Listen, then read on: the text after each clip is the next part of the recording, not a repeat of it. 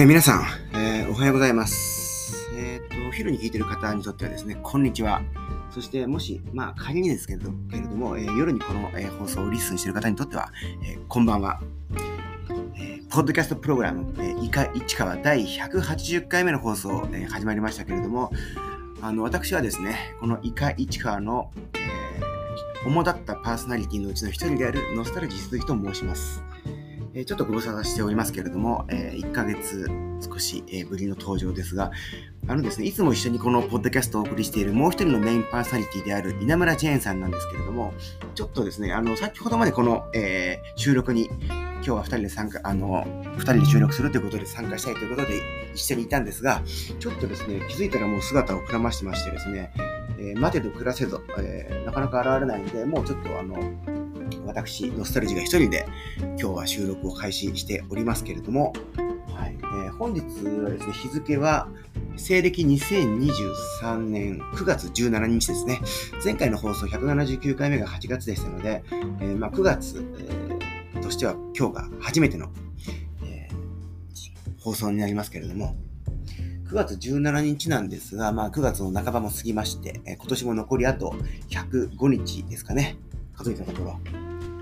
もう少しで、えーあと100日を切るというわけです。まあ、9月半ばなんで、あと9月の残り半分弱と、それから10、11、12という3ヶ月。3ヶ月半を切っていると残り、えーそれが今年の、えー今年2023年がもう残りどんどん減ってきてますよということなんですが、えーこの9月の中旬になってもですね、なお、この、まあ、市川市だけじゃなく、まあ、日本全体、それからまあ地球多分全体、特にまあ北半球ということですが、とても暑いんですね、今年は。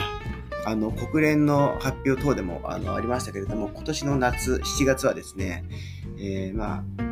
計測、観測史上最も暑かったということが、まあ、分かってますし、まあ、6、7、8月の3ヶ月間をとってもですね、あの、まあ、最も暑かったということを言われてたりします。あの、国連の事務総長さん曰くですね、まあ、これまでは地球温暖化なんていう言葉をこういうが言われてましたが、そんな生優しいものではなくですね、もう今は地球沸騰化というふうにですね、グローバル、グローバルボイリングですね。ボイルってあの沸騰する、沸騰させるという意味ですけど、グローバルボイリングと地球沸騰化というような表現を、えーその事務総長さんは使っておりましたが、それだけもう、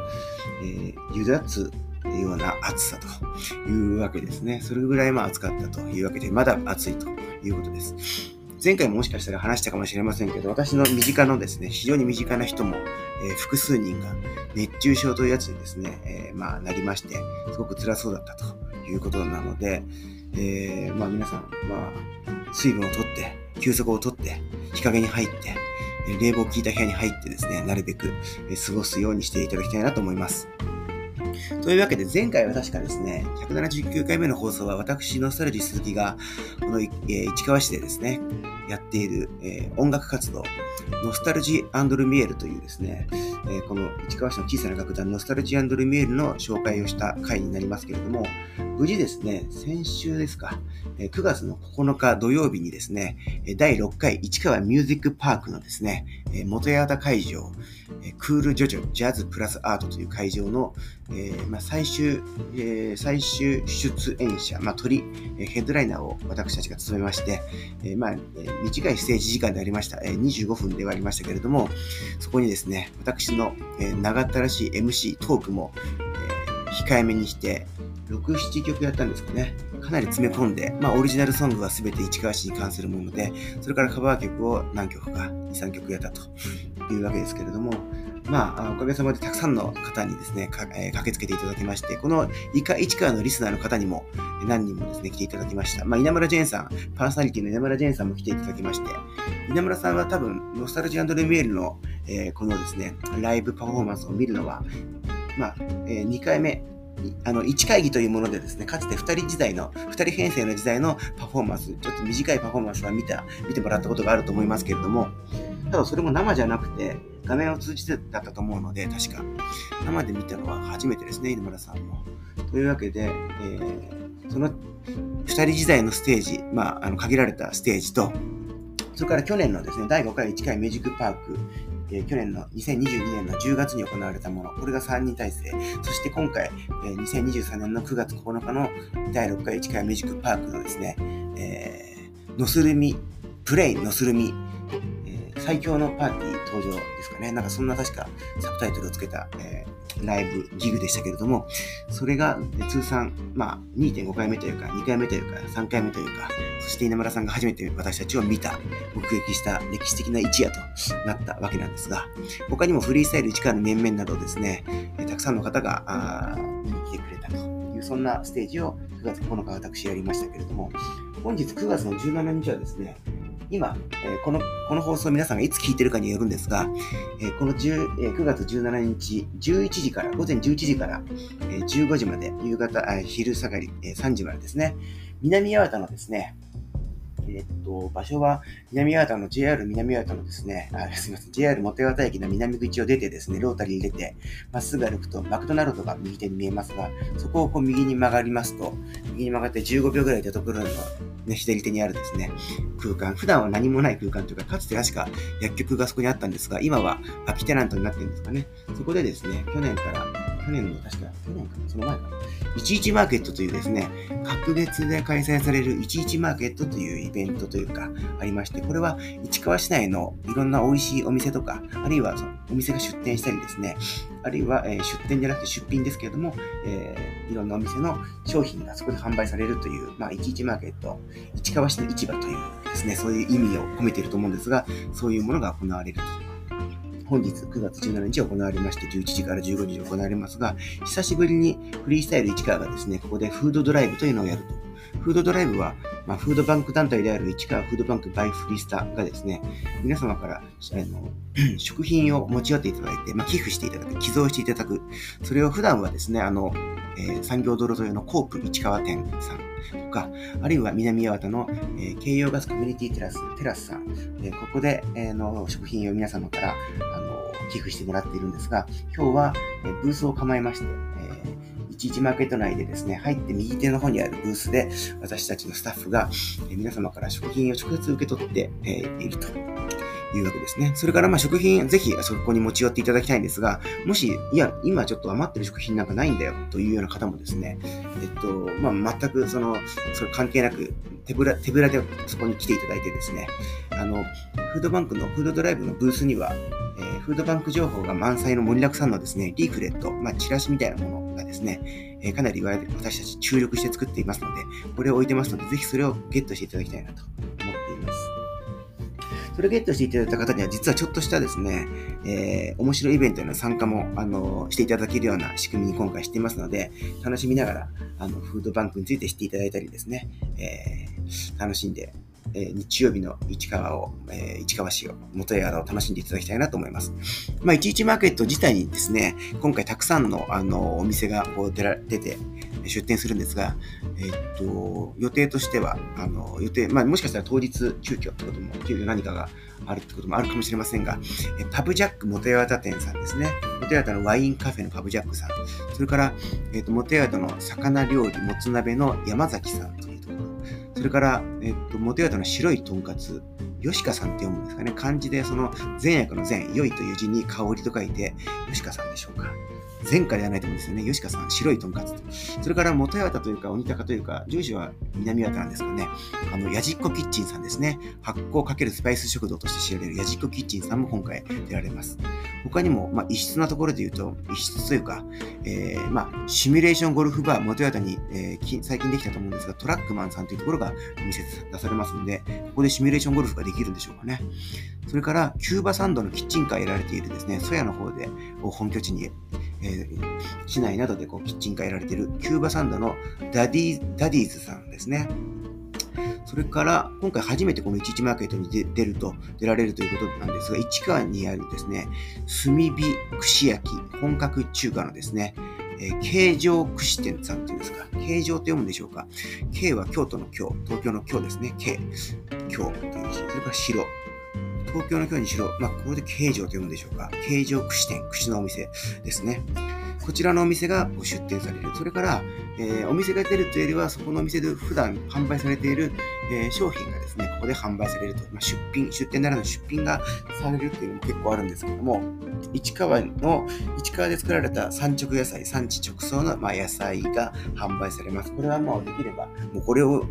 皆さんがいつ聞いてるかわかりませんが、朝早く行く方がいいですよね。早くといっても開催が11時からなので、11時直後に多分結構人気を博すんじゃないか。この市川産直野菜が販売されます。それからこの11マーケットのですね、まあ、メインでやられている、まあ、実行委員の委員長さん、滑川さんがやられている SP 整骨院の SP ストアというのが出ます。それからママの、まあ、名店、町中華の名店である不要亭さんが餃子を出されます。それからフラワーショップお花さん、行徳三番で福田のり店さん、ボローニャ市川さん、まあ、デニッシュパンとかで知られるところ、それから ZOC って読むんでしょうか ?ZOC。えー、元八幡南口にあるですね、チーズケーキ焼き菓子のお店なんですが、こちらが商品を販売されるということ。それから ST スポーツ株式会社さんというところがスポーツウェアのなどの販売をされると。えー、と、他で販売されるんでしょうか？確かそうだったと思いますが、そういった、ところが、あの、商品を販売されるようですね。これが第15回の11マーケットも第15回になるんですね、今年。えー、この、今年というか今月の9月、2023年9月17日の開催が。というわけで私たちもですね、フードドライブを行いますが、フードドライブ、まあ、基本的にはどんなものでもこう、あの、商品、食品をお預かりして、えー、大切にちゃんと維持管理、保管して、適切な、えー、管理をした上で、市内の、えー、市内等のですね、子ども食堂さんとか、福祉団体さんとか、えー、などに、えー、提供していくと。あるいは直接フードパントリーという形で、あの、お困りの個人の方、世帯の方々にお渡しする、食品をお渡しするということで、ご活,、え、活用させていただくんですが、フードドライブですね、一応その、今回のようなところでお持ちいただきたいものとしては、冷蔵冷凍は、のものは不可というのは、あの、フードバンクの倉庫にはですね、冷蔵庫は一応あるんですけれども、今日、あの、食品をあの集めて倉庫に持っていくのに時間がかかりますので、えー、まあ、というわけで、冷蔵品、冷凍品は不可でですね、常温で保存できるというもの。それから、えっと、まあ、外国食品は対象外というのは一応してるんですが、要はパッケージの表記とか全部英語なんかだと、どういうものか分かりづらいと、賞味期限とかもちょっと確認しづらかったりするんで、そういう意味で日本語表記されてる、日本語でパッケージに表記されてるっていうものを対象としております。あとはですね、食品、まあ未開封のものというわけですね。まあ箱を開けていて、中の、中袋を開けてないっていうものは食べられますので、そういうものはまあ、もし可能であれば持ってきていただいて、こちらでスタッフで判断したいなと思っています。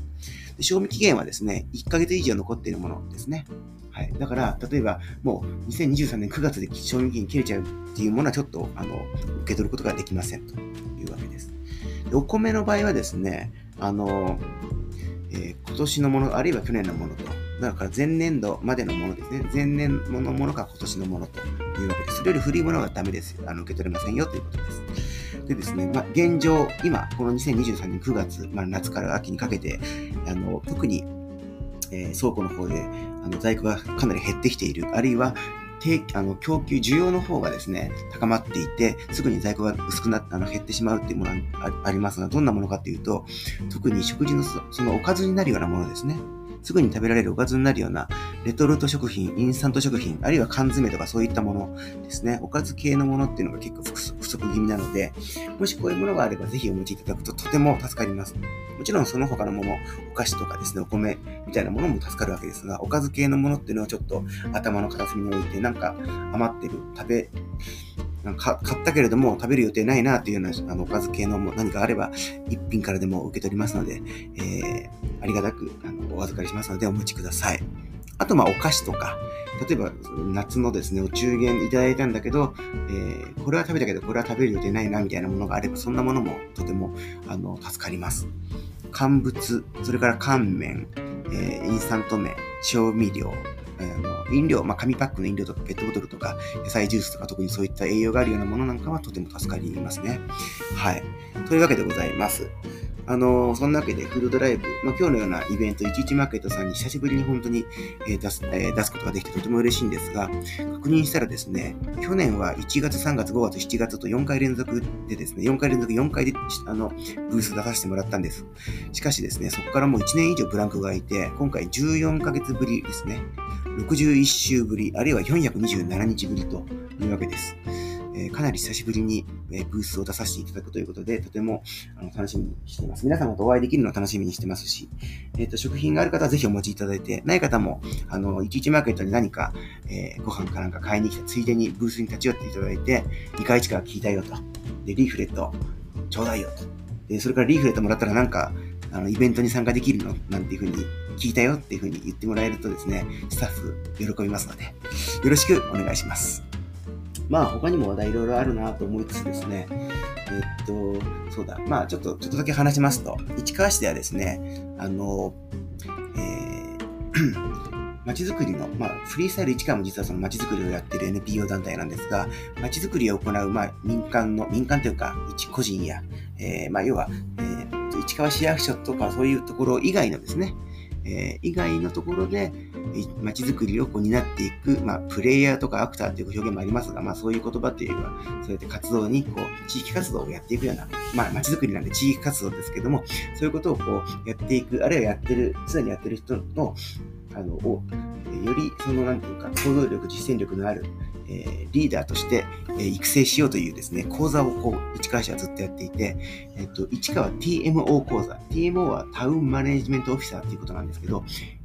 その TMO 講座というのをずっと市川市はもう十何年やっていてですね、確か今、え、ちょうどこの9月から開始、いつか今日からでしたかね、あ昨日からでしたかね、ちょっとわかりませんけど、第16期、16期生というのがスタートしましてですね、えっ、ー、と、私は第15、あ、10期なんですね。2017年でしたかね、受講したのが。稲村さんは第12期ですか。それフリースタイル1からメンバーは結構第11期とかに結構多いんですよね。確か。はい。フリースタイルで1から、フリースタイル1からで言うと、あの、国友さんとかですね、えー、小泉さん、兄貴こと小泉さん、えー、バーナー国友さん、それからサワディこと沢田さんとか、あの、村松淳平さんとかですね、そういった面々が11期ですね。あの、白谷さんとかは9期だったりします。それから、えー、稲村さんが12期、野口さんが12期とか、そんな感じですね。釘抜さんが12期ですか。とか、なんかいろんな、その期にわたって、あのいろんな期で参加されてる方。えっ、ー、と、ガーコさんがですね、13期ですかね。はい。あと、さ、えー、サポート会員とかいろんな最近会員制度ができていまして、サポート会員にいるですね、えー、まあ、市川市に馴染みのある企業に勤務している、住んでるところは市川市じゃないんですけど、結構市川でも活動しているですね、ウッズさんという、私の university 時代のですね、えー、まあ、仲間で、もう四半世紀以上こう付き合いのある仲間なんですが、かつて私は彼とですね、まあ今も亡くなってないんですが、グループ組んでいて、ホルモンというグループを組んでいました。まあ、ウッズ、ウッズとは、ホルモンというグループでも、えー、まあ、盟友だったわけですが、まあ、言ってみれば、その、私が筋肉マンだとすると、彼は筋肉マングレードというか、私がジェロニモだとすると、彼はテリーマンというか、そんな間柄ではあると言えるわけですね。はい。というわけで、まあ、あの、そんな市川 TMO 講座の第16期が始まっていますよということで、また、これを受けた方がですね、おそらく私たちとこの1回1回もしかしたら出てもらう可能性もなきにしもあらずと、フリースタイル市川の、えー、とも交流も多分あるでしょうし、いろいろと街づくりをやるメンバーが増えてくると、とても楽しいことになってくるなというふうに思ってますけれども、まあ私たちいろいろとまたこの1回1回とかでですね、あるいは、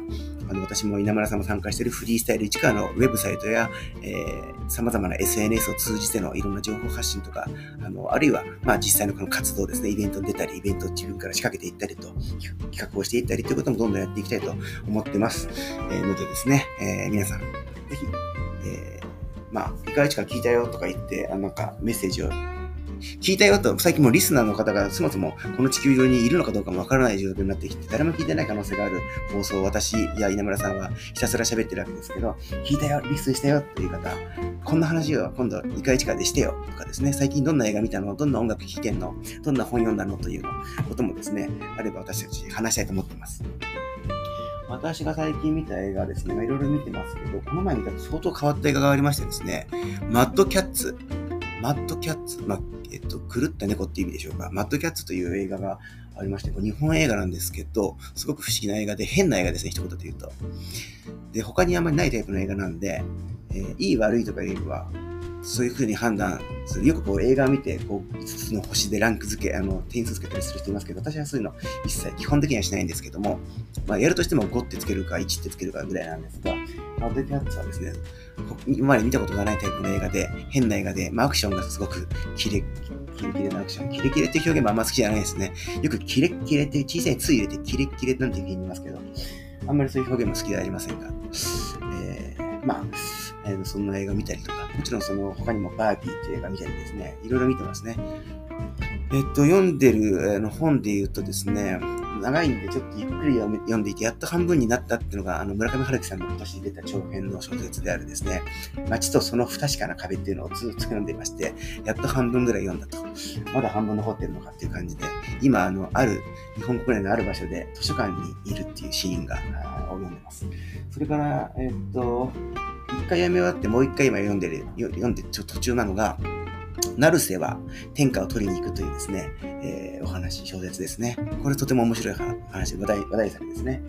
まあ、エンターテインメント系の作品だと思います。それからですね、あの、一本みんなの読書会のファシリテーターというか主催者の中澤青葉さんが、あの、シャーロック・ホームズが大好きなシャーロキアなんですけど、私は実はホームズ読んだことなかったので、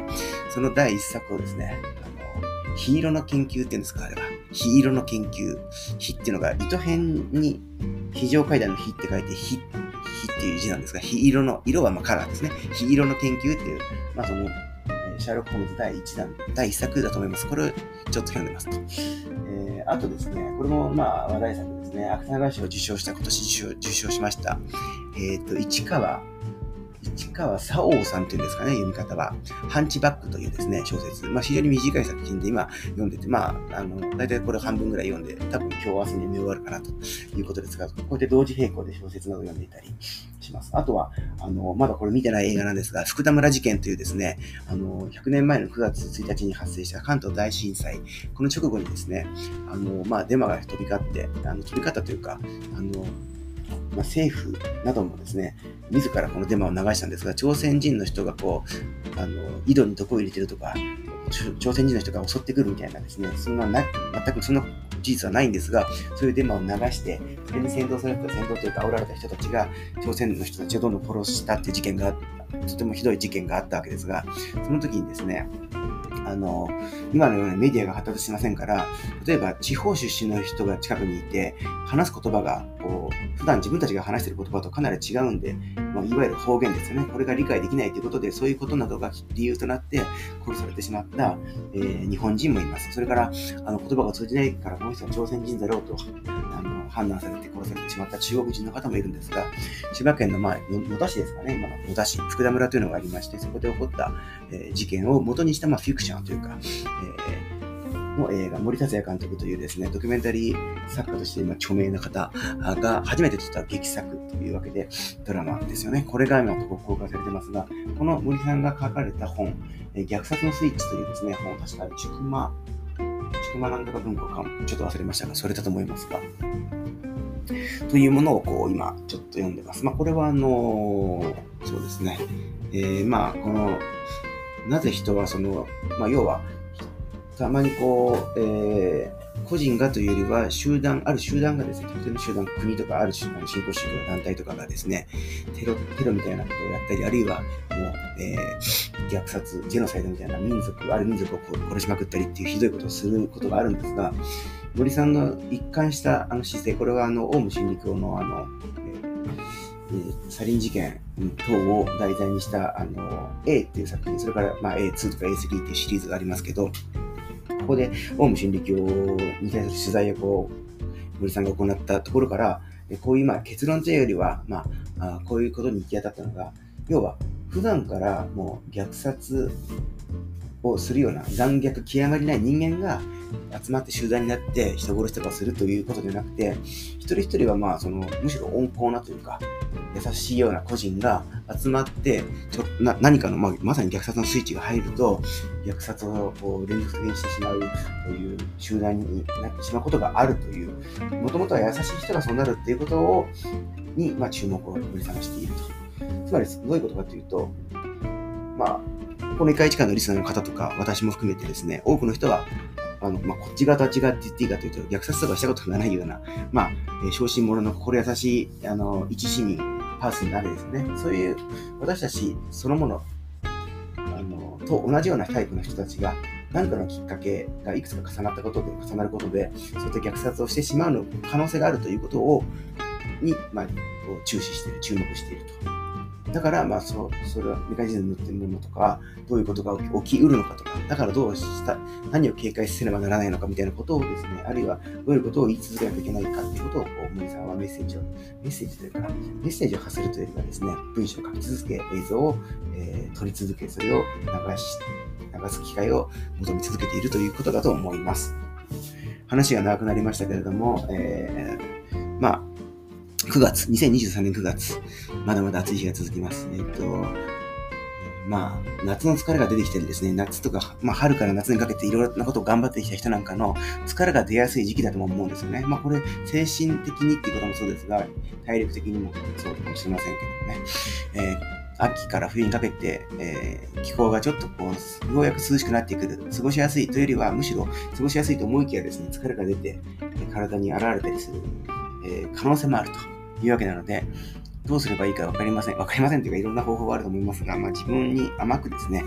えー、自分をちょっと甘やかすとか、自分に対する評価基準をちょっと緩めて、えー、あの、えー、過ごしたりするのが一番、一番というか、いいんじゃないかと個人的にはこう思っているところでございます。というわけで長くなりましたが、第180回ですか、今日は。えー、このイカイチカはですね、えー、今日の放送を終了したいと思いますけれども、今日は私の声聞こえてますでしょうか？えー、一時期ですね、私のこのレコーディング、あの、体制が非常に脆弱でですね、声が小さすぎて聞こえないと。